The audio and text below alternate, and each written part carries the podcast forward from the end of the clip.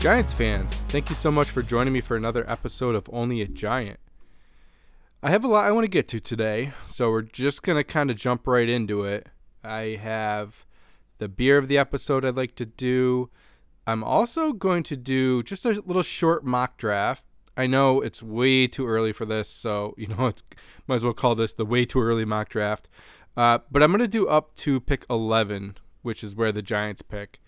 So I'm to do that, and I also have an interview that I want to run for you guys too. It's actually my first ever interview for this episode, so I was a little nervous for it.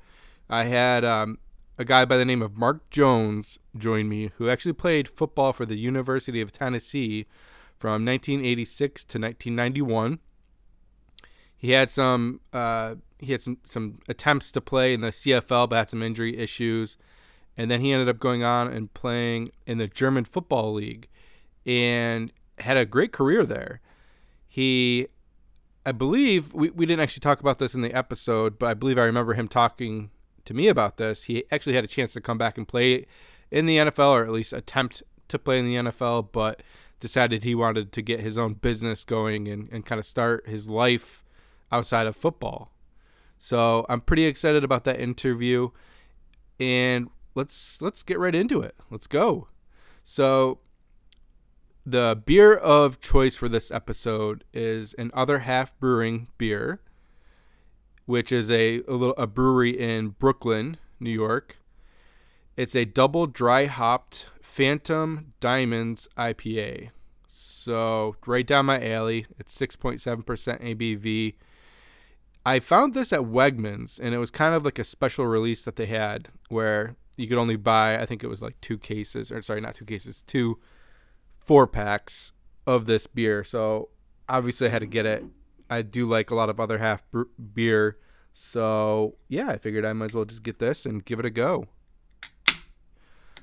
So I'm gonna do the same thing I've done pretty much every other one. I'm kind of rating this based off of the initial taste. I'm rating it on Untappd, where you can find me at uh, Only a Giant podcast. You can also find me on Twitter at Only a Giant underscore 86.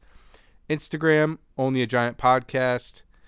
Find me anywhere, really. I'm on Facebook as well. So hit up, hit that up, link up with me, whatever, and uh, let's have some fun. So here we go.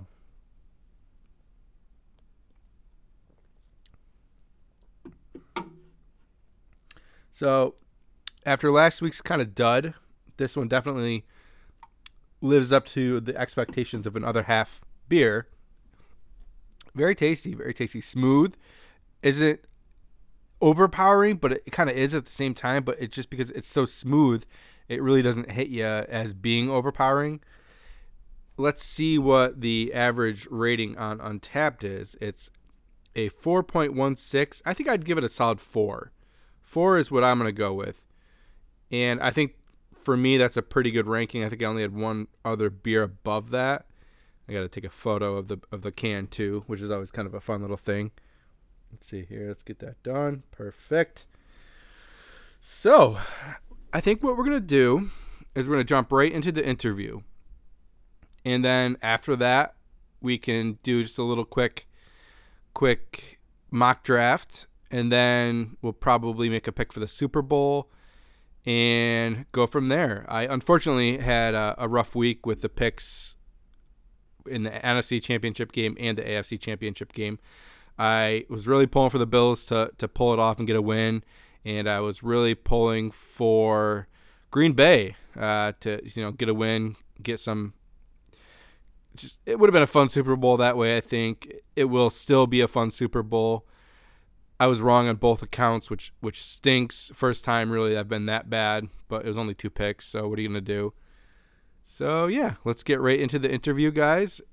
And like I said, Mark Jones played football for the University of Tennessee, and then went on to play in the GFL in Germany. And then he opened up his own business, came back to Syracuse, and I actually interned for him when I was in school at his company called Dreisig Apparel, and I also helped with fan hands, which was really cool. I was, you know, super appreciative of Mark to, to give me the opportunity to intern for him. He's a great guy. Uh, he does anything he can for anybody. He's such a such a good person.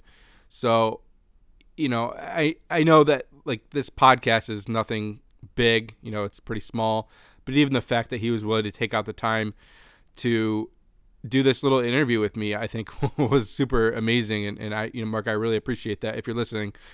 So yeah, let's jump right into it. What years were you at Tennessee? Yep. So I, uh, I was fortunate enough when I graduated from CBA in 1986.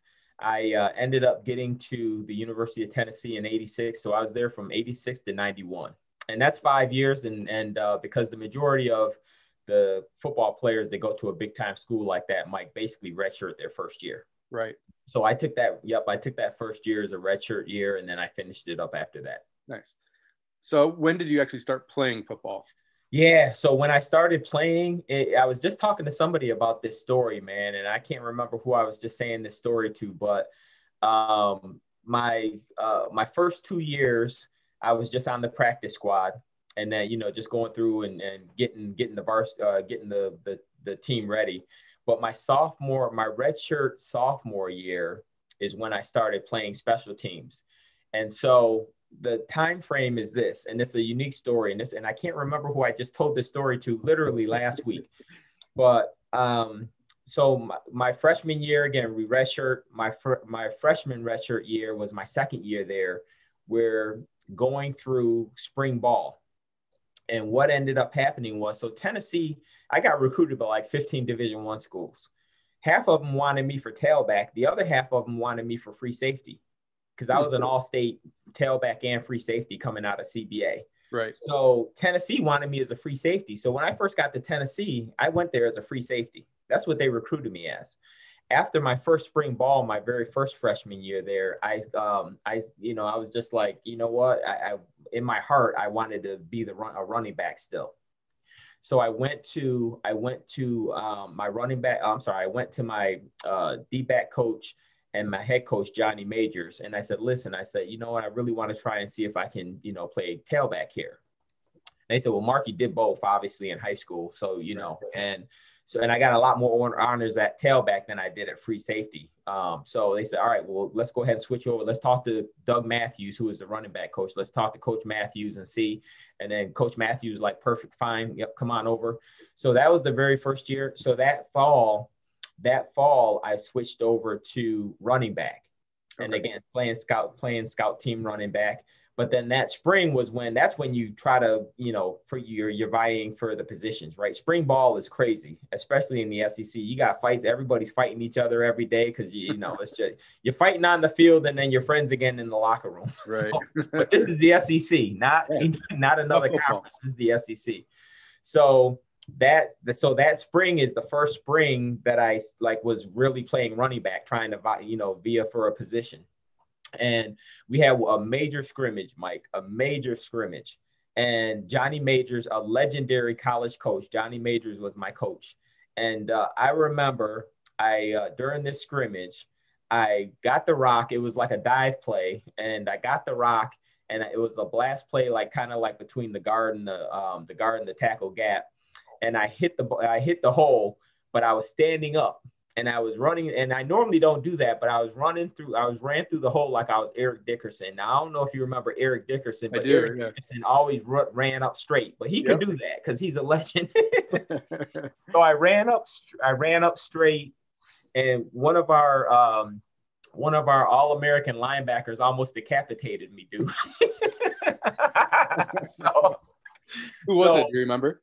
Um, it was um uh, Dale Jones, who was all he was an All American linebacker that we had. Nice. Okay. Yep. So yep. So he came through, almost decapitated me. so anyway, um, so so I get up. I, it didn't hurt or anything, but it looked as bad as it looked worse than what it was. So I get up, but all I hear is Coach Majors. As soon as as soon as he tackles me and, and I'm getting up, Coach Majors I hear is yelling at me, Jonesy, Jonesy. And then I'm like, oh shit, right? So then he he's running, he's running over to me, and then I'm walking to him, right? Because I'm so he's but he's running to me. He comes and he grabs me in my face mask and my jersey. He's like, listen. And the thing is, when Coach Majors got so riled up like that, you didn't know what the heck he was really saying because he was just like growling at you, right? But what he ended up saying was, and this was the life changing moment in my college career. And that's why I tell you this, Mike, life changing moment for me. He got up on me and he was like, Jonesy, Jonesy, he said, You're never gonna, I, well, I don't wanna swear, you're never gonna, yeah. he was like, You're never fucking gonna play around here if you keep on fucking running like that. Who do you think you are? You think you're in Syracuse? You're not in Syracuse, New York anymore. He says, Listen, you're never gonna play here. If you keep on tiptoeing through the tulips like Gale Sayers, I want you running through that hole like Earl Campbell. You understand me? No more tiptoeing through the tulips like Gale Sayers. I want you running through the ball. I want you running through the hole like, er, er, like Earl Campbell. Do you get me? He said, You're never ever going to play here if you keep on doing that. Don't you want to play here? And I was like, Yes, coach. Yes, coach. He was like, Well, get your shit together and stop doing that. So that was life changing for me. I can only imagine. That was life changing and cussed me out. And it was far worse than that, though. But I'm saying he cussed me out for five minutes. And really, the point of that was he was trying to let me know early on, Mike, that I was never ever going to play at Tennessee and in the SEC if I didn't pick up my intensity and if I didn't play to that level. And he knew obviously I could play to that level. That's why they recruited me, obviously. Right. But he said this isn't high school anymore, and that was my mentality at that point. You know, oh well, I'm, I'm the man up here in Syracuse, and you know, and I did what I wanted to do up here. It's not the same, obviously, down there. Right. That was the life changing moment that defined my college career and I tell that story all the time. And what it is is because it made it gave me a reality check that if I don't change the uh, the intensity of my play to where I so at CBA it was so natural for me just to play, right? And then I would gain all, you know, get a hundred something yards a game and you know, you know, get eight yards to carry all this stuff. But but when I would turn it on was when I just got mad like if you know something happened or whatever then i would turn it on and at, at even at cba i would turn it on in high school and then that's when it really you know kicked in right but the, the the difference was i had to play like that all the time at tennessee like that and I wasn't doing it. I was still like it was like it was. I, I was still when I first transitioned over to running back. It was like I was still in high school. Like oh well, okay, well it's a scrimmage, so it's not you know okay. I'm just gonna go do my thing, and you know, that's not that that wasn't the reality of it. So him him cussing me out for those five minutes and saying that I'm not gonna play here if I don't pick up the intensity, that was the true defining moment that I knew that I had the reality check that I had to go ahead and change the way that I kind of look at the game, perceive the game, and play college football in the SEC. Right. So, with that said, that's when I so and he said, and the other thing is this, you know, he said, Mark, there's no friends in, in practice and and you know your friends after practice, but you know, you, you can't take it easy on your friends. Right. That's another thing he said. So when I went to, so that next, um, we finished out the practice and then I went the next day, it was again, that, that thing clicked. Right. And it, so I went ahead and the, moving forward, it was like everybody was the devil to me. I went ahead and I just had a, I had an asshole attitude while I was on the practice field. And as soon as I talked, as soon as I walked off of the field, that's when again I was just low key, happy go lucky Mark Jones again. Right. But I had to flip that switch and I had to learn to flip that switch. And that's what he was telling me. Mark, I want you to be the good guy that you are, but that's not on the football field. I want you to, you got to change and you got to be intense when you're on that football field. So then, so that happened. That was in the fall. Okay. So that was in the, um, so that was the first year. That was the fall of the, of the, my second year there. So then we went through spring. Yep. Then we went through spring ball again. Went through spring ball. They called me. I was like the annual workhorse down there, right? So that's what. Seriously, there's articles that say Mark Jones, the annual workhorse horse, right? So we go through the spring, and then right when we get to my third year there, my redshirt sophomore year there, uh, Kippy Brown was the receivers coach, and uh, even though he was a receivers coach, he was like uh, he's like a legend down there in, in coaching as well. But he kind of took me under his wing and had conversations with me all the time.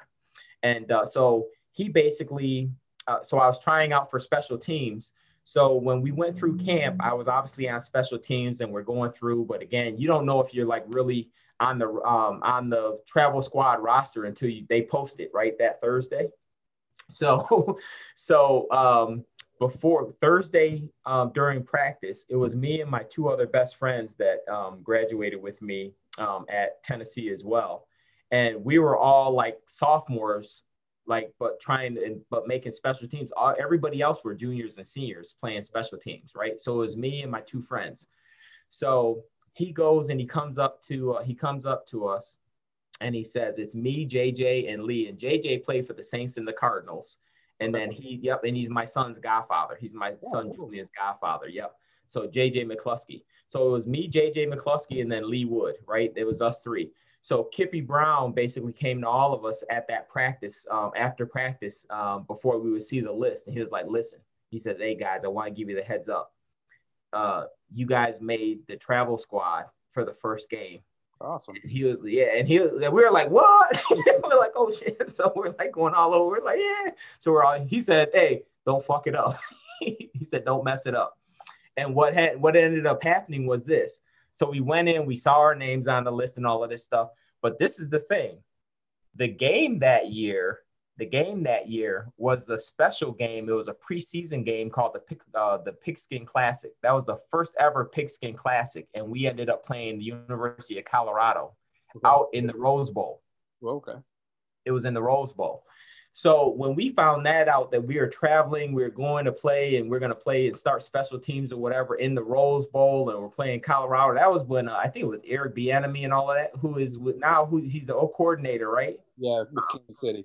Yeah, isn't that crazy? So Yeah. um so that's where so we ended up went out man but we were so hyped up and and he got us so pumped up or whatever before the game man i could have ran through a wall man that game mike so but that was it but what made it so that conversation with coach majors and him cussing me out really was the defining moment to where i had to pick up my game in order so that i can play and i started playing right after that Right. so started playing special teams my sophomore year, and then my uh, junior year and my senior year, I still pl- started on special teams my whole career, and then I ended up getting in um, uh, again my junior year. I ended up getting in at tailback Nice. as well. So yep, so had some uh, carries and some catches my tailback uh, my junior year, and then my senior year the same thing kept on going. So, but it, it was it was unbelievable, man. Great experience. I feel like when you played, and I could be wrong about this, but when you played, there was a much more focus on like juniors and seniors. Like if you're a freshman, sophomore, stuff like that, like you don't play.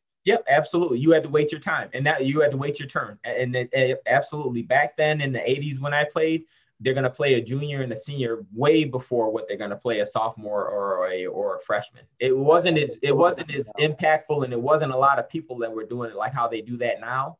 Like uh, back then, it was like you gotta wait your turn, rookie. You know, Right. you gotta wait your turn, and yeah. So we ended up doing that, and so we had Keith Davis when I when I first got there. It was like Keith Davis.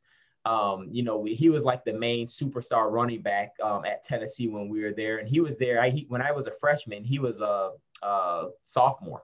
Okay. So you know what I mean. So it's like you just got to wait your turn. So and it was just one of these things that playing in the SEC and, the, and Tennessee like that, it, it- you know, you just had to do it. That was one of the pain, most painful experiences that I had though, Mike. My first couple of years is sitting the bench Right. at Tennessee because I'm so used to being this, you know, again, the superstar and stuff in high school. You want to play, and that was the toughest thing that I had to experience my in my football career, my college football career, was not playing at all my first two years down there. It killed me, you know, and then especially when they're traveling, you know, so when you're traveling and you're on the travel squad.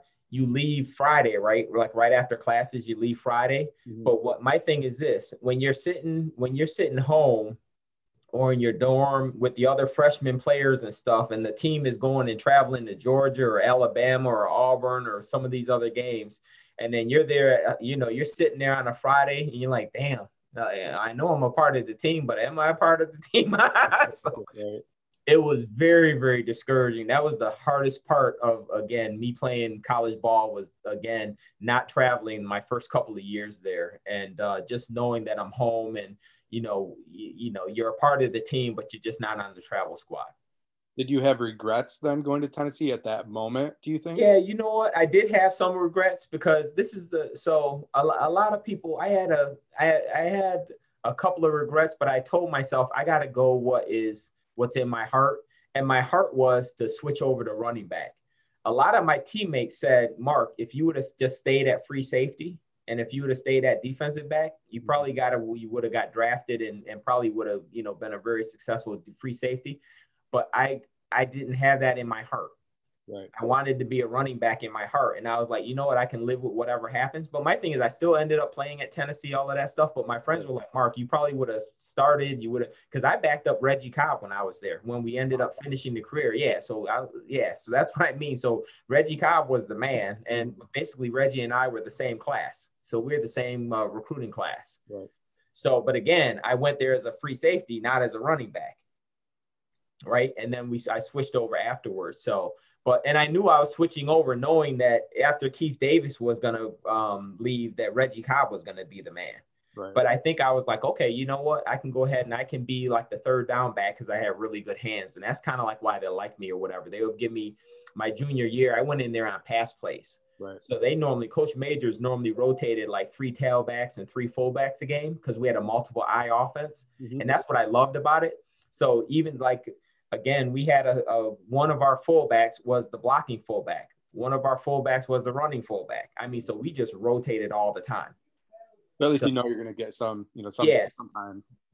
Yep. So I knew I was going to get some, but it was kind of like second guessing myself and, and a couple of times because my teammates were like, Mark, man, go back to safety, go back to safety, you know? And I was like, ah, I don't want, and this is the deal. And when I first got down there, I'm seeing, uh, so my freshman year, we're going through camp and I'm over on the defensive side and all it is is bam, bam, bam, you know, like everybody's hitting, hitting, hitting. And I'm like, and then all, you know, like 10 players on the team just got done having soldier, uh, shoulder surgery. so and so I'm, I'm I'm over and we got the two fields. We got the offensive field, we got the defensive field. So I'm on the defensive field my freshman year, like right going in there first year. And then it's bam, bam, bam. It's all like, you know, hitting up and, and tackling, form tackling, tackling drills and all of this stuff. And I'm looking, I, I'm telling you the truth. I'm looking over at the offensive field, and all I'm seeing is the running backs get the ball, run through the hole, and they got to run down the field like 40 yards every time. That sounds so much better. Oh yeah, and I was like, man, I'm gonna be over there. and my heart was already there, but I'm like, man, I'm gonna be over there or whatever next year. That's what I, in my head that freshman year, I was already saying that. Yeah. Man, I'm gonna be over there next year because this is craziness over here on the defensive field. Well, you got there at least, so know, and they recruited me. One is because my senior year at CBA, I had nine interceptions. oh wow.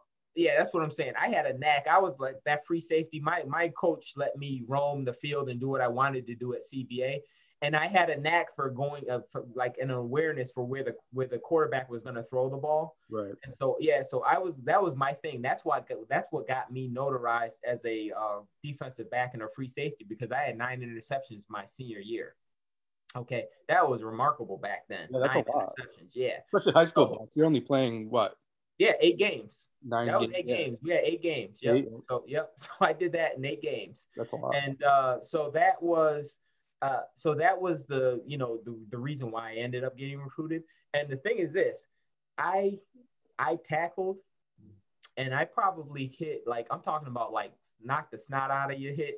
I probably hit someone maybe like three times like that my whole high school career right. but more so my my coach told me my coach told the defense if i made more than three tackles a game they were running on monday Well, because i'm i'm not i'm not out there to tackle i'm out there to get interceptions and stuff yeah, you so want your linebackers, you want your defensive Yeah. line to you know get the tackle. correct yep so my my coach was like if mark jones makes more if mark makes more than three tackles a game we're all running on monday so Who so uh, who was your favorite coach? Whether it's high school, whether it's college, whether it's you played was it the German football league? Is that where you played? Yep, in the German football league as well. in My pro career over in Germany. So my favorite coach, uh, my favorite coach was Tommy West.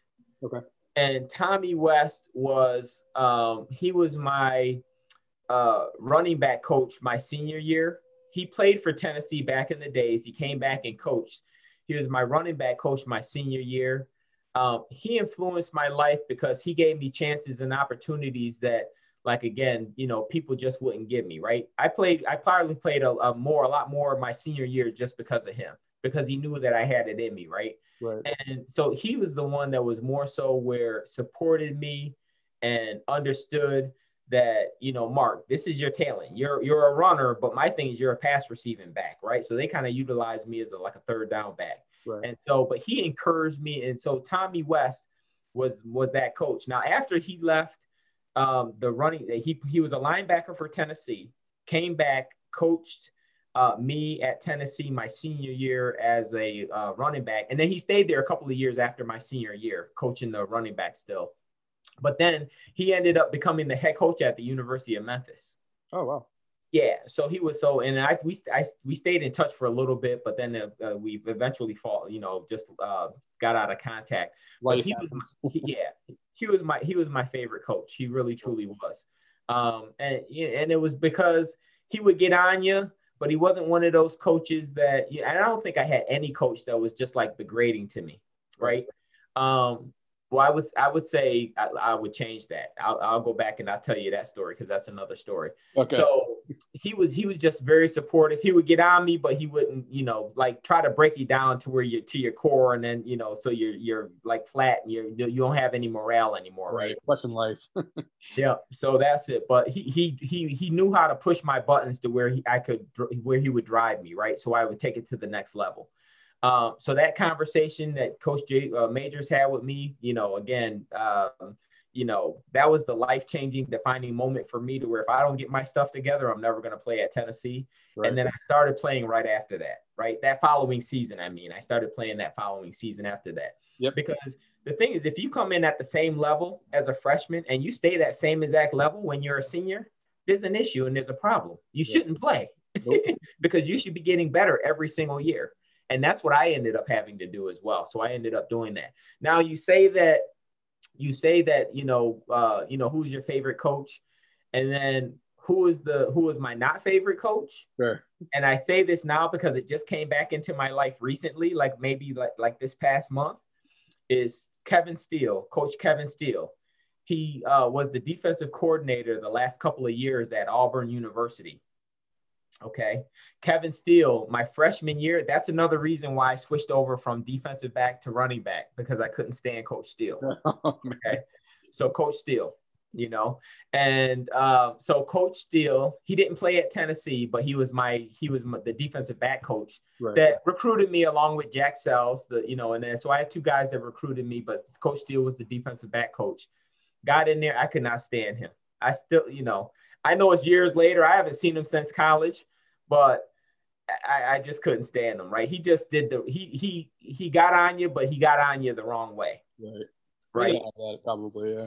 Yeah. So you know that that was my the coach that I wasn't too fond of. Let me say that the coach that, and the reason why I want to say that now is this: he just got hired two weeks ago as the defensive coordinator for the University of Tennessee. Oh, man. He left Auburn. He just got.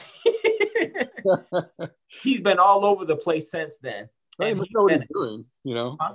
He must know what he's doing. Yeah, so he knows what he's doing now. Now he was a position coach then. Now he's like a you know defense. He, yeah. he interviewed for the head coaching job at Tennessee. You know, and again he didn't get it. They just brought in the uh, the University of Central Florida coach. Mm-hmm. They just hired him two days ago um, to be the new head coach at Tennessee um, because they fired Jeremy Pruitt because of some illegal recruiting stuff. He's actually um, joining the Giants. Actually. Yep, Giant joining the Giants. I haven't Giants. heard what yep. position or what he's doing yet, but.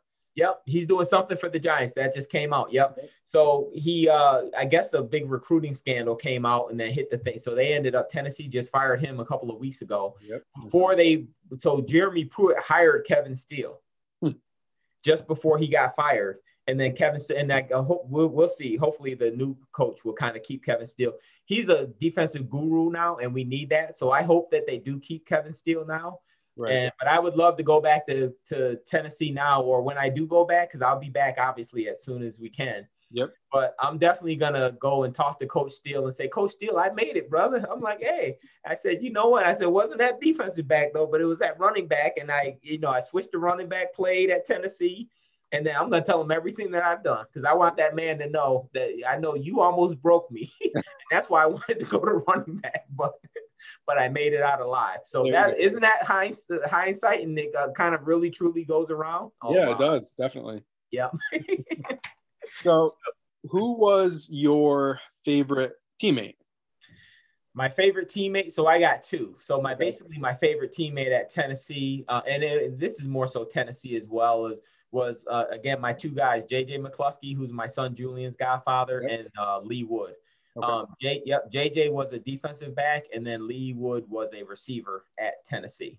Okay. Because we defined all odds, right? So the odds were just against us or whatever, you know, and the odds are against everybody when you go to a major college like that. You got to prove yourself. Yeah. But we we like we stuck together and we really truly just like lifted each other up and said and pushed each other.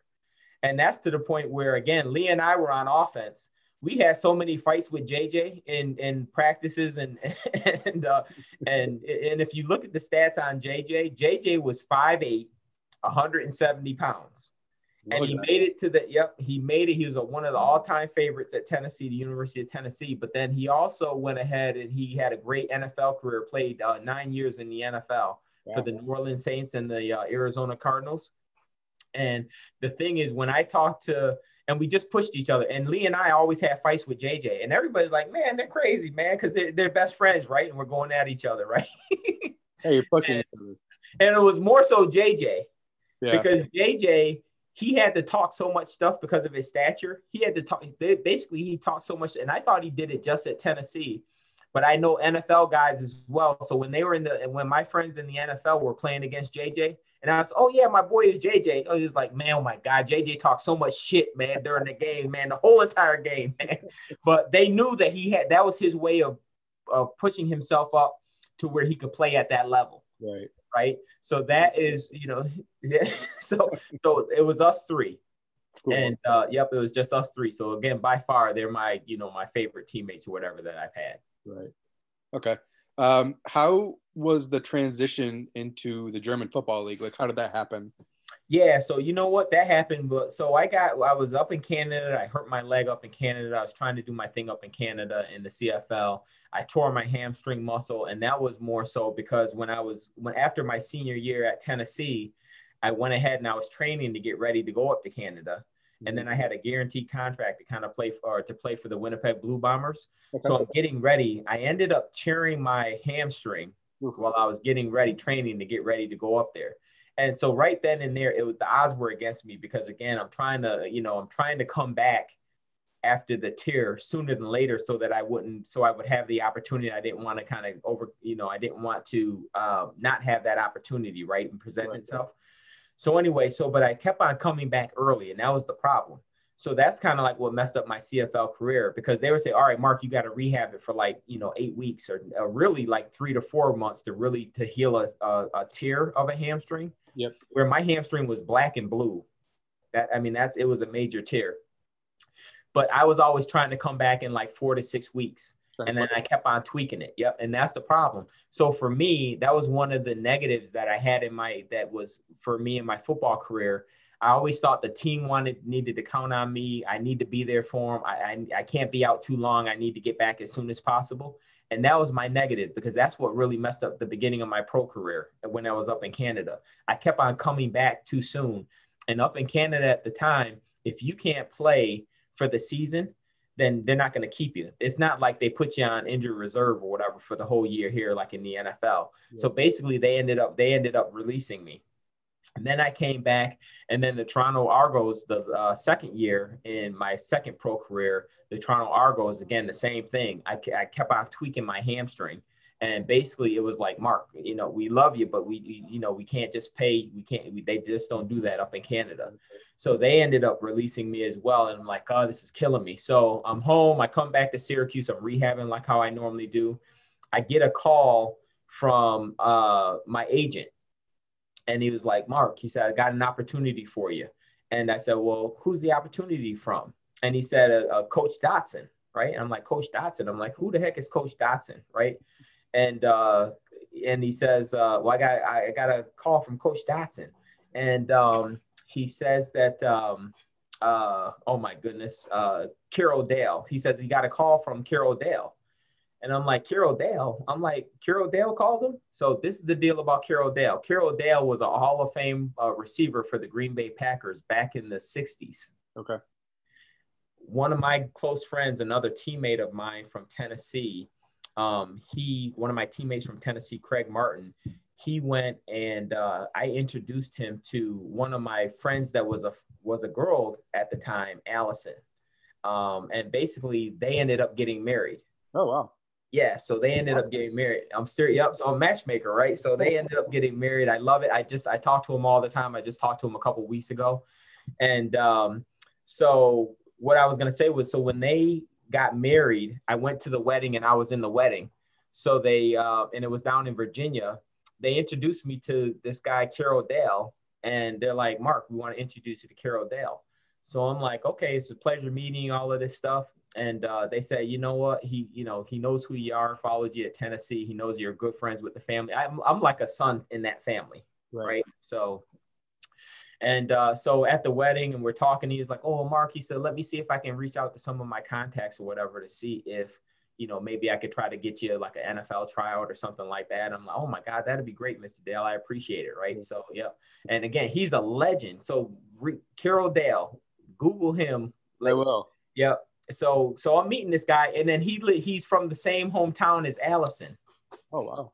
Yeah. So same hometown is uh, in Wise, Virginia, which is crazy. So I think it's Wise, Virginia, or another. I, I think it's Wise, Virginia. But so anyway, he played receiver at Virginia Tech. Okay, and then he ended up getting drafted by the Green Bay Packers. And this was when the Packers were like legit and winning all the Super Bowls and stuff, prime time.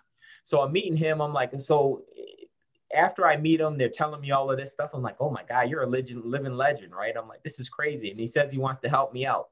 So long story short, he basically knew, um, he basically knew the coach that basically called my agent. So hmm. Coach Dotson, he basically, so he knew the coach through somehow in the coaching ranks. They all know each other. So he, so the coach was he was having a conversation with Coach Dotson, and Coach Dotson was like, he was at Carson Newman um, College. He was the defensive coordinator at Carson Newman College. Carson Newman College is a is a powerhouse, powerhouse like Division two school in Tennessee. This is the deal. If you if you can't cut it at Tennessee, not because of your athletic ability, but because of grades and stuff like that, and then you kind of get dismissed from like Tennessee because you get your grades aren't there. Right. You, they, everyone went to Carson Newman, and the thing is this: Carson Newman was known for taking all of those players from other D1 schools. They won national championships. Look up Carson Newman. They won national championships all the time because they had D1 talent, but just couldn't cut the grades at, at the schools, and they all went to Carson Newman. they had like, they got so many NFL players. Really? Coming out of Carson. Oh my God, absolutely. So and Carson Newman is in Tennessee. It's like 45 minutes outside of Knoxville. Interesting. Okay. Isn't that crazy? That is. So so Coach Dotson was the was the coach there at Carson Newman. So it, what ended uh, what ended up happening was Carroll Dale had a conversation with Coach Dotson. Coach Dotson's telling him, "Oh, listen, I, I just uh, accepted the head coaching position over in the German Football League." And Carroll Dale was like, "Well, you know, are you are Americans over there or what?" And he was like, "Yeah." He says, "I got to get like I got to get my six Americans to go over there." He's like, "I got the perfect running back for you." and Carroll Dale went and, and vouched for me or whatever of being a running back over there. And then Coach Dotson called my agent. Then he ended up calling me. I talked to my uh, my agent, and my my agent said this, Mark, I got a call, and I'm like, okay. I said, all right, well, I'm thinking back in the CFL. And I'm like, all right, what team in the CFL? And he was like, oh, it's not in the, in the CFL. He says it's in Germany. I'm like, Germany? I'm like, dude. I said, I ain't going to Germany. I'm like, they don't play football over there. and then he was like, Mark, you got it. He said, listen, you've been out for two years with your hamstring. You rehabbed it. Everything is good. I really, truly gave it time to heal, right? Yeah, Because yeah. that's what I needed to do. And he said, but you've been out for two years. It's going to get so hard to go ahead and, and get back into the league, any league, if you don't get in now. So let's do this. Let's go. Let's see what this German opportunity is. Let's go over there for a year. Go over there for a year. Test out your your, your leg, and you know get some stats, and then we can get you back to Canada. I was like, man, listen. I'm like, dude, what are people gonna tell me when I'm saying I'm playing over in Germany? I'm like, what? now I know basketball was big over there. You know, like you know, playing in Europe basketball, right? Mm-hmm. But you know, not the so. But I got over there. The German football league is the best European league pro football league, American football league over there in Europe. Germany, I mean, they take that, they take it serious. It's like it's not on the caliber of the NFL, but it's more so on the caliber of like the CFL. Right. But I was like, I but I didn't know that until I got over there. So, but I went over there. So that's the first conversation. Then we start going back and forth with Coach Dotson, and Coach Dotson calls me and stuff, and I'm like, oh well, thank you for the opportunity, this and that. And he was like, Mark, I so he says, Mark, he says, I know you've been trying to do. He says, I know you've been trying to do the CFL thing, right? He says, listen, this German opportunity, I don't know what's going to happen. This is my first time too. This is his first head coaching job as well, right? Coach Dotson, because he was the uh, uh, the defensive coordinator at uh, Carson Newman. So anyway, he was like, "We both gonna have to get over there and kind of see how it is." he was like, "I'm gonna be honest with you because I haven't been over there either, right?" So I was like, "All right." So he says, but he says, um, he says, you know what? He says, I talked to coach, I talked to Carroll Dale, obviously, and he told me about you. But then, um, but then I, you know, I said, I just want you to know that I reached out to Randy Sanders. I'm like, Randy Sanders. I'm like, really? And he was like, yeah. And I said, I, I had to talk to someone from Tennessee. And uh, so Randy Sanders was my teammate when I forgot there to Tennessee as a freshman. Randy Sanders was the backup quarterback to Jeff Francis. So Randy Sand, but he played right. He got in and he played and stuff, but really excellent quarterback. So Randy Sanders, when I got there as a freshman, he was a um, he was a junior. Then my second year over there, he was a senior, and then so we I we, we were teammates for a couple of years. Right. So, but when uh, when Coach Dotson called him, he was the offensive coordinator for Tennessee. Coach Fulmer was my O coordinator when I was there under Johnny Majors. Hmm. But after Johnny, after Coach Fulmer got the head coaching job, Randy Sanders was the quarterback coach um, under um, David Cutcliffe, and David Cutcliffe is the guru quarterback yep. of all time that for the man for the Mannings. Yep. So that's my lineage. That's what David Cutcliffe was my running back coach my junior year. Wow, that's crazy. Yeah. Oh yeah. Yeah. He's a huge supporter of mine as well. He yeah. So, but David Cutcliffe was my running back coach my junior year at Tennessee. He switched around a couple of times that coaching there while I was there. That's um, cool. that's, that's awesome. When I first got there, he was the tight end coach. Yeah. And then my senior year, uh, I'm sorry, my junior year, he became the running back for, for one year. And then Tommy West came in and became my running back coach my senior year. Right. That was a whole nother thing too. Getting different coaches you know, a couple of, you know, that kind of messes you up too a little bit or whatever when you're there.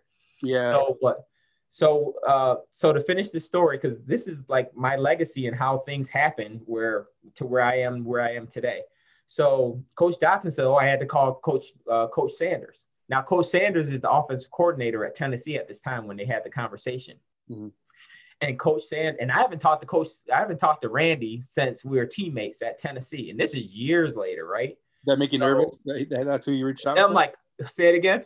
Did that make you nervous as far as like that's who they reached out to? Yeah, it made me real nervous. I'm like, oh my God. I'm like, oh my God. I wish they would have told me they were gonna reach out to somebody. I would have told them probably a different coach, right? right. but this is the thing. Randy Sanders, we weren't close when we played with each other because he was a quarterback and I was freshman running back and all of that, right? But we, I mean, we knew each other, right?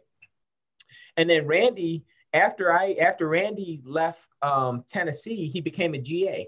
So Randy was at Randy was there when I was doing my thing, but we still weren't close and stuff. But he was the quarterback. He who you were, yeah. Yeah, oh yeah, because he was the quarterback GA, right? Yeah. So anyway, so um, we're going through this process, uh, and then um, so he said he reaches out to Randy, and he says, "Mark, man," he says, "Randy, all, all had great things to say about you." Awesome. And I said, I said, oh, and I'm thinking, thank God. oh, yeah, I'm thinking, thank God, right? So then he told me some of the things that he said, and he was like, listen, he said, Randy said, if you were, he said, you're a starting running back, you probably would have started running back at like probably like four or five other SEC schools. Wow. If you were at other SEC schools. But the problem is you were backing up Reggie Cobb and Chuck Webb. So that's why, yeah. So he was like, he says Mark was a Mark's a, a, great running back, a really good running back. It's just that the timing of him being at Tennessee when the other, you know, when Reggie was there wasn't the, you know, wasn't the perfect timing. Right. And so, and so he said that he says again, you're not going to get a better player, work hard, you know, work ethic, all of that stuff whatever. Randy said all of this stuff. Awesome. And Coach Dotson told me that. Well, Coach Dotson's telling me this, right? So I'm like, oh my God, that's amazing. I appreciate. It. So I owe everything to Randy. So I called Randy and I um I called Randy and I said, Randy, listen, I you know I just talked to Coach Dotson. He told me that he had to have a conversation with you. He's picking me up and he's signing me to the contract because of the conversation with you. And he's like, oh, and Randy was like, oh, Mark, I'm so happy for you, man. Listen, go do your thing, man. Listen, I know you, you know, it didn't work out kind of like how you wanted it to work out at Tennessee because obviously everybody wants to start, right? You know, I wanted to be a starter and stuff, obviously. But he's like, Mark, this is an opportunity. He said, you're in control of your own destiny, man. Go over there and do your thing. So I was like, man, so I owe everything to a couple of people, Carroll Dale, you know what I mean? And Carroll Dale and Coach Dotson and Randy. But Randy Sanders, if Randy Sanders said, Oh, Mark, you can get somebody, you know, besides Mark, I wouldn't have went over to Germany. Yeah. And if I didn't go over to Germany, I wouldn't have Dreisig now. That's what I mean. It's like everything happens for a reason in life. But so the the coach that I'm indebted to really is Coach Sanders. Now Coach Sanders leaves Tennessee. He leaves Tennessee when Coach Fulmer stops playing or coaching at Tennessee he's the offensive coordinator for Florida State for Bowden for years, yeah, right? Then he switched over to the University of Kentucky, right? And then he just left the University of Kentucky because we stay in touch and we follow each other on social media. Mm-hmm. And then we, um, and then uh, now he's the head coach of Middle Tennessee State. Awesome. And he's been the head coach of Middle Tennessee State for I think like the last three years, if I'm not mistaken. He left the Tennessee, the offensive coordinator position at uh, Kentucky, and signed on to be the first head coach. Uh, you know, this is his first head coaching gig right. at Middle Tennessee State, That's which, is a, which is a Division One A school. Yep. Or are they? Or, or I'm sorry, they're Division One. They're, they're in like not in the MAC, but they're in another like mid-level conference. Right. Conference USA. They're doing pretty good. Yep, correct. So that is the story of how I ended up getting over to Germany, man. And I get over there, huh? It all comes full circle. Oh, it all comes full circle, man. But Randy Sanders, and I'm gonna tell you, if he didn't, eh, but that that's what told me too. You know what? I'm better than what I thought I was too. Because the thing is this, Randy, the things that Randy said, he never told me that. Right. So you know, so I was like, wow, this is this is all, and he was telling the real thing. Listen, if he was at another SEC school, like again, like uh, I'm thinking like a Kentucky or a um, you know a Kentucky, a Ole Miss, Mississippi State back that they were they were like at the bottom tier of the SEC back when I played. So, but he he was like Mark. If Mark would have went to another SEC school, like four or five other S, Mark would have started at running back. He just you know it was just who he was playing it at the same time here right. at Tennessee. That blew my mind. Blew my mind. He says Mark's got excellent hands you know, again, very coachable. I mean, he pumped it up, and Coach Dotson was like, "Hey, Coach Coach Sanders gave you high regards." And said, uh, you know, what, what I just told you. And he says, you need to bring him over there with you. So, how was your career in the German Football League? it was really hard. I couldn't find any like stats or anything anywhere. Yeah, exactly. Yeah. So that's the problem. So my thing is this, and I can kind of um, I can send you some um, just so you have them. But I was gonna say I can send you some newspaper clippings and things like that, which I mm-hmm. can't even read them what they are because obviously they're in German. But so again, I, I got the Mr. Touchdown. I got the Mr. Touchdown um, uh, nickname. I don't know if I told you that or not. yeah, yep. So I gave you that, but so that was like my second year over there where I got like the Mr. Touchdown thing. Uh, but my first year over there is like, uh, you know, my first year over there, they called me uh, the the Wunderwaffe which is crazy. Wunderwaffe, right? But the Wunderwaffe basically means super weapon in huh. Germany. So that was like that was my when I got over there, I started making a name for myself right away. And then they were calling me like the, you know, the super weapon and all. They just have different terminology over there in right. Germany. So, but it went great. My first year over there was an experience with Coach Dotson. I only played for him for one year. And then I ended up signing the contract with another team my second year. Mm-hmm. And that second year, that's where again that that's where I had like the 26 touchdowns that year, and then that's where they called me like Mr. Touchdown and all of that stuff. So, but Coach Dotson, again, my he gave me the opportunity, and then once I was over there and made a name for myself, I was known around the league. So once I knew that, and I only signed a one year contract over there for the first year because I didn't know how I was going to go. So I was like, all right, I'll sign a one year contract. Yep. I said, I, I don't want to get stuck over there. So every year got better for me. Every single year got better for me. And I was over there for the five seasons. But what ended up happening was it really, truly, it really, truly said, you know what? Spiritually, it said, you know what? God put me over here to make a name for myself in Germany. I wasn't blessed to play in the NFL or I wasn't blessed to play in the CFL, but I'm going to make the best experience out of playing here in Germany and and do everything that I can to build this experience here in Germany for after my career. or Right. whatever that is, right? And so that's what I did. So I busted my butt. I played the hardest I could. I did everything I could just so I can make a name for myself in Germany to where I can go back, come back here to America, Mike, and say, listen, I played pro ball, but I played pro ball in Germany and I was a superstar over there. Right. Right. So I, you know, I I was a superstar over in Germany and, you know, and, but that's what my destiny was, you know, but I made my, my, my destiny of playing football over there and living out my dream of playing pro football transpired into my lifelong dream of Dreisig now. Yeah, so I don't have a lot of time left, but tell me a little bit about uh, your experience with starting Dreisig and where you're at now. Yeah. So basically, starting Dreisig and, and Dreisig means 30 in German. That was my football jersey number since playing at Tennessee and then also playing over in, in uh, Germany. And Dreisig really came about because someone wanted to make a Mark Jones line of, of, um, of football apparel. Hmm. And their line was called Hardcore Football, but they wanted to make a Mark Jones line of it. So back then, in the 90s, that was like just Jordan and a couple other people, right? But I'm like, what? Really? I'm like, oh, okay, all right. I have my own line. I'm like, all right, even though they sell it in Germany, I'm like, I don't care. I'm like, that's, but that was a part of my plan of, okay, what am I going to do after football? Right.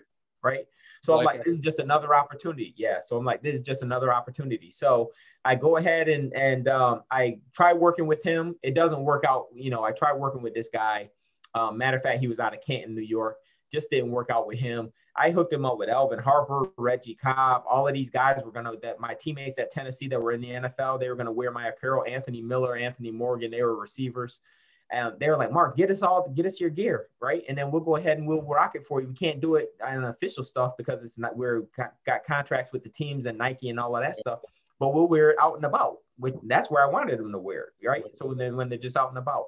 So the guy never came through. Never came through. So, and this is the start of Dreisig. So again, this is hardcore football trying to do with this guy. The guy never came through. The the um the the ultimate um negative that I said I got to get away from this guy was one of my contacts here at Syracuse University or um, owned a bar. Um, up his name is Mark Albert. He owned a bar 44. So it used to be a really popular bar back in the days. He had Jim Brown coming in to do an autograph signing, and he says, "Mark, uh, you know, I'm gonna, you know, let me talk to Jim Brown to see if he might wear something Dreisig while he's doing the autograph signing, right? Because he came back for like homecoming or whatever that year." And Mark Albert was paying him a ton of money to do the autograph signing at 44s. So, um, so I said, "Oh my God, that'd be great." So I called my guy and I'm like, "Listen, you know, got Jim Brown, Jim Brown, right?" I'm like, "Get get the stuff here to me, right?" Never came through. Ugh, Never. Man, I was so mad, smoking. big opportunity too. Yeah. Great out. I'm like, so I'm done. So my business advisors at the time, they were like, Mark, forget this guy. He's messing up your name. Now he's messing up your name. So you can't have that. So my thing, you gotta get away. They said, why don't you research apparel and see if, you know, and see if it's it might be good for you, see if it's an opportunity for you. And that's what I ended up doing. So that's how I really became, and I never grew up knowing that I wanted an apparel company. I got my degree in uh, from Tennessee in psychology. Right. I got my uh, master's, or I started getting my master's at Syracuse University in sports psychology. My whole thing was psychology, you know, and then the whole football thing came up and Dreisig came up, and then now I'm doing Dreisig. So, um, but it was a great experience. In Germany was a great experience. It transitioned into, like I said, Dreisig. And again, because someone wanted to make the hardcore football line, the Mark Jones line of hardcore football. Right. And that led you to where you are now. And then that led me to where I am today. Awesome. So, but uh, it's crazy, man. Life is full of unexpected things, and you know. But I say you, you gotta, you know, just take what you get in life, and it, you know, it might be something that you can do something with it. So, Awesome. yeah, good stuff. Well, thanks for taking the time, Mark. I really appreciate it. Oh, you're welcome, Mike. Listen, I do anything for you, man. I'm such a huge supporter of yours, Mike. I love uh, what you're doing and this podcast. I, I love what you're doing with the podcast as well. And Thank so you. I'm so humbled and honored for you to have me as a guest on. So I appreciate My it. first guest too, actually. Oh, great. Awesome. I love that. Hey, Yeah, that's there you go. hey, that's history. All right, we got to Yeah. put that down.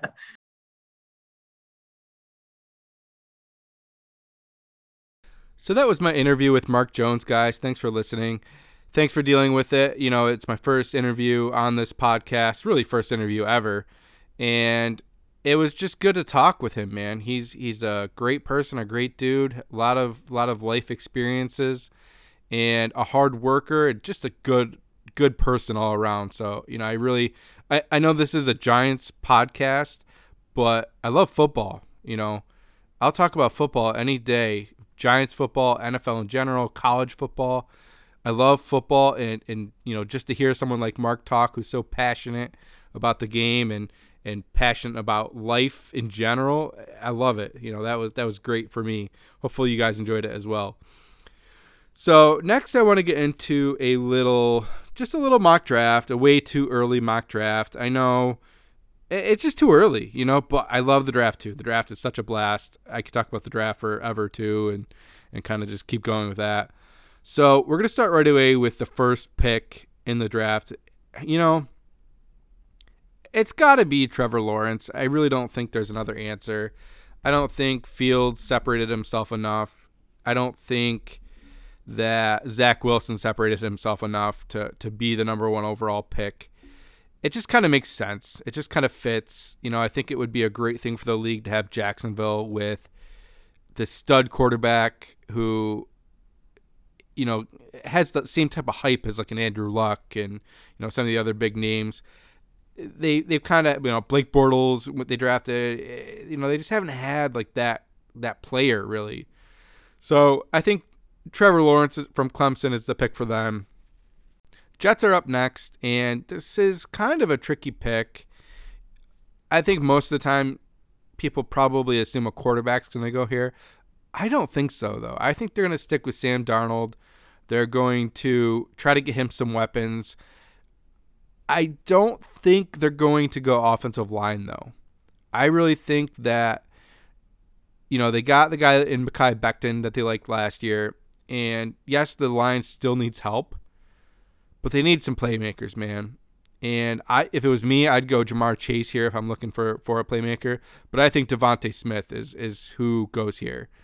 So DeVonta Smith, Alabama wide receiver, gives Sam Darnold the weapon.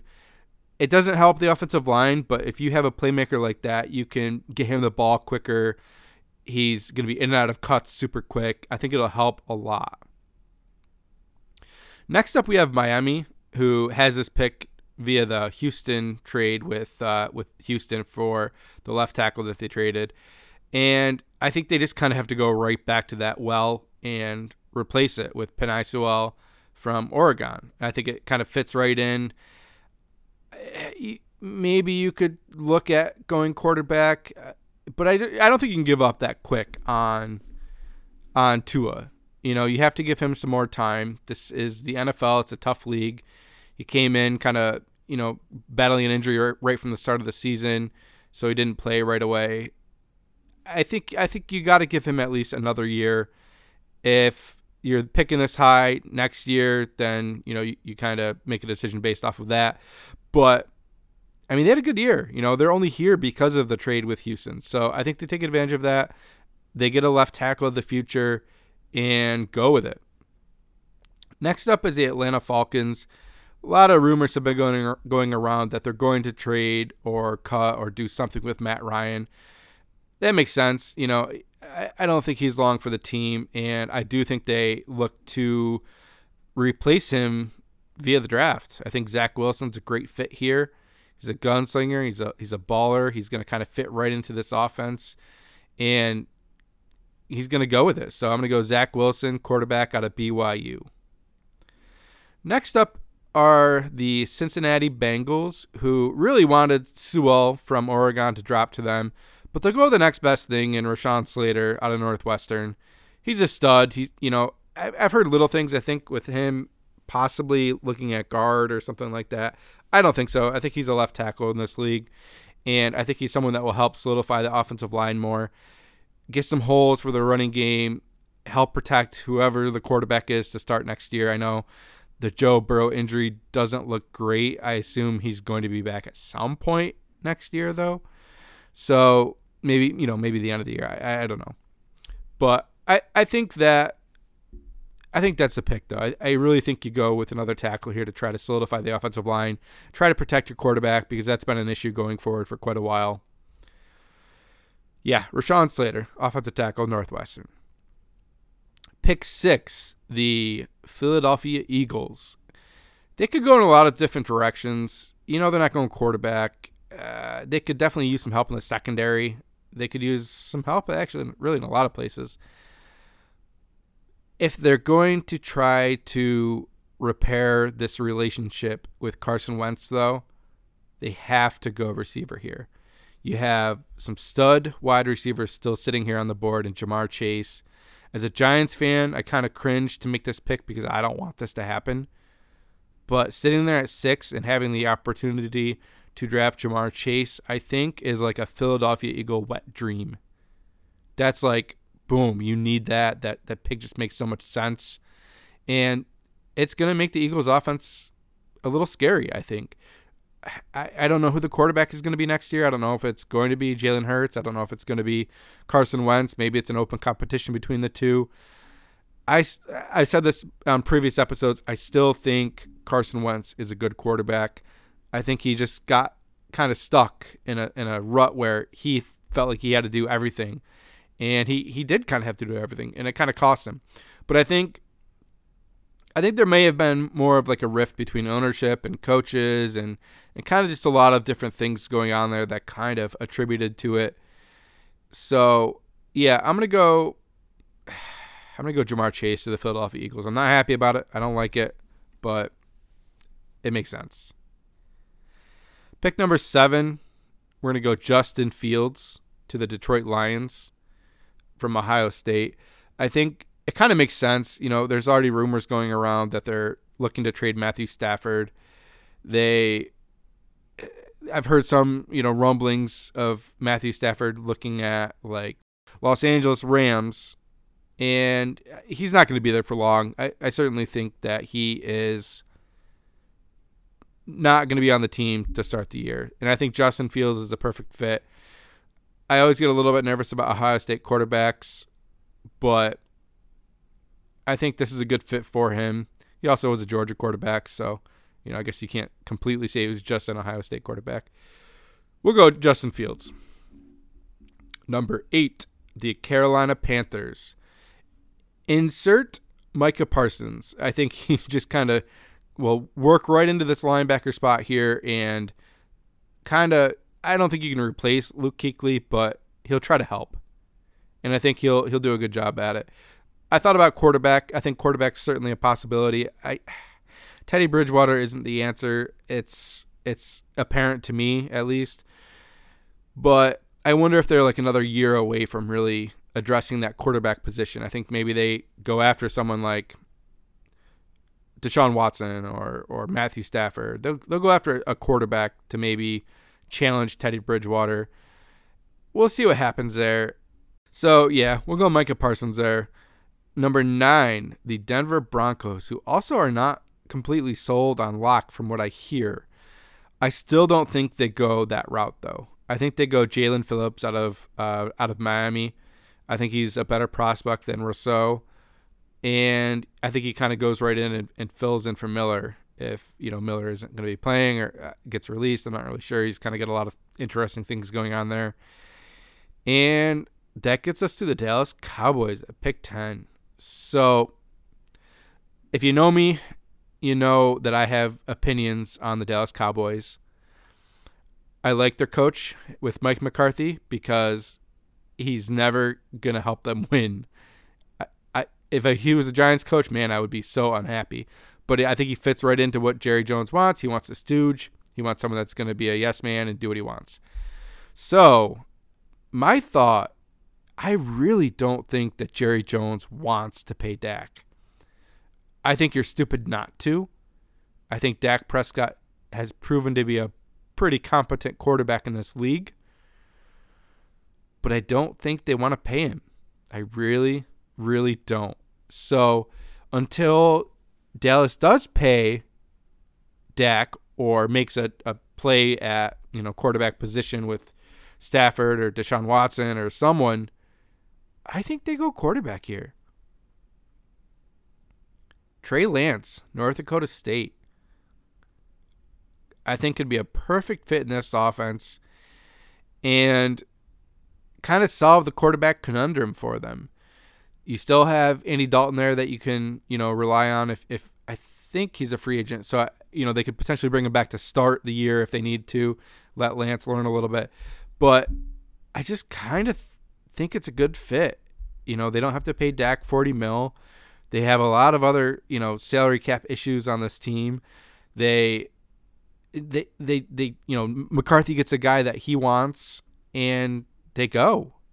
And then Dak either gets signed and traded or they just let him go. Eh, it'll be interesting to see what happens there. I, I don't really have an answer yet. And that leaves the Giants at pick 11. Tough pick. I think they have a lot of needs. I could see a cornerback going here. I could see a wide receiver going here. I'm starting to get talked into a tight end here, honestly. Pitts is just a man among boys at that tight end position. He can block, he can catch, he can run, he runs smooth routes. I've heard him compared to Mike Evans just in a tight end body. Ah, man, you know, he's here. I just think that Jaylen Waddle is the better pick here. I kind of think that Waddle is probably a top two wide receiver in this class. I still think he's better than DeVonta Smith. I think Ja'Marr Chase is the only one that I would kind of put in his tier. But he got overlooked, you know, with the injury. So I'm going to go Jaylen Waddle for the Giants on this pick. And I think it is a little dependent on the medicals they need to clear. If he comes out being healthy and everything looks good, then awesome. But it will kind of be dependent on that. If he isn't healthy, I think the Giants look at Pitts I think they look at trading back maybe just, just a little bit, but that's obviously something that Gettleman doesn't typically do. And if none of those happen, I think you look at a cornerback like Caleb Farley or you know someone like that, and that's where I go. You know, I, I think I think Jaylen Waddle is my one. Obviously, Ja'Marr Chase would be nice if he was there. If DeVonta Smith was there and Jaylen Waddle was there as well, I think I'd still go Jaylen Waddle. But we'll see. So that's my way too early mock draft. And I think the plan is next week maybe I will go 11 on and let's let's get into some other picks and maybe I'll get into the players a little bit more. I know I didn't really get too deep yet. I haven't really gotten into that yet, I'll be honest. But yeah, I think that's the plan. So Thanks for joining me this week, guys. I hope you liked the interview. And I know this was kind of a short podcast because the, the interview kind of took up a lot of that. But we'll talk to you next week and kind of go from there. Let's freaking go.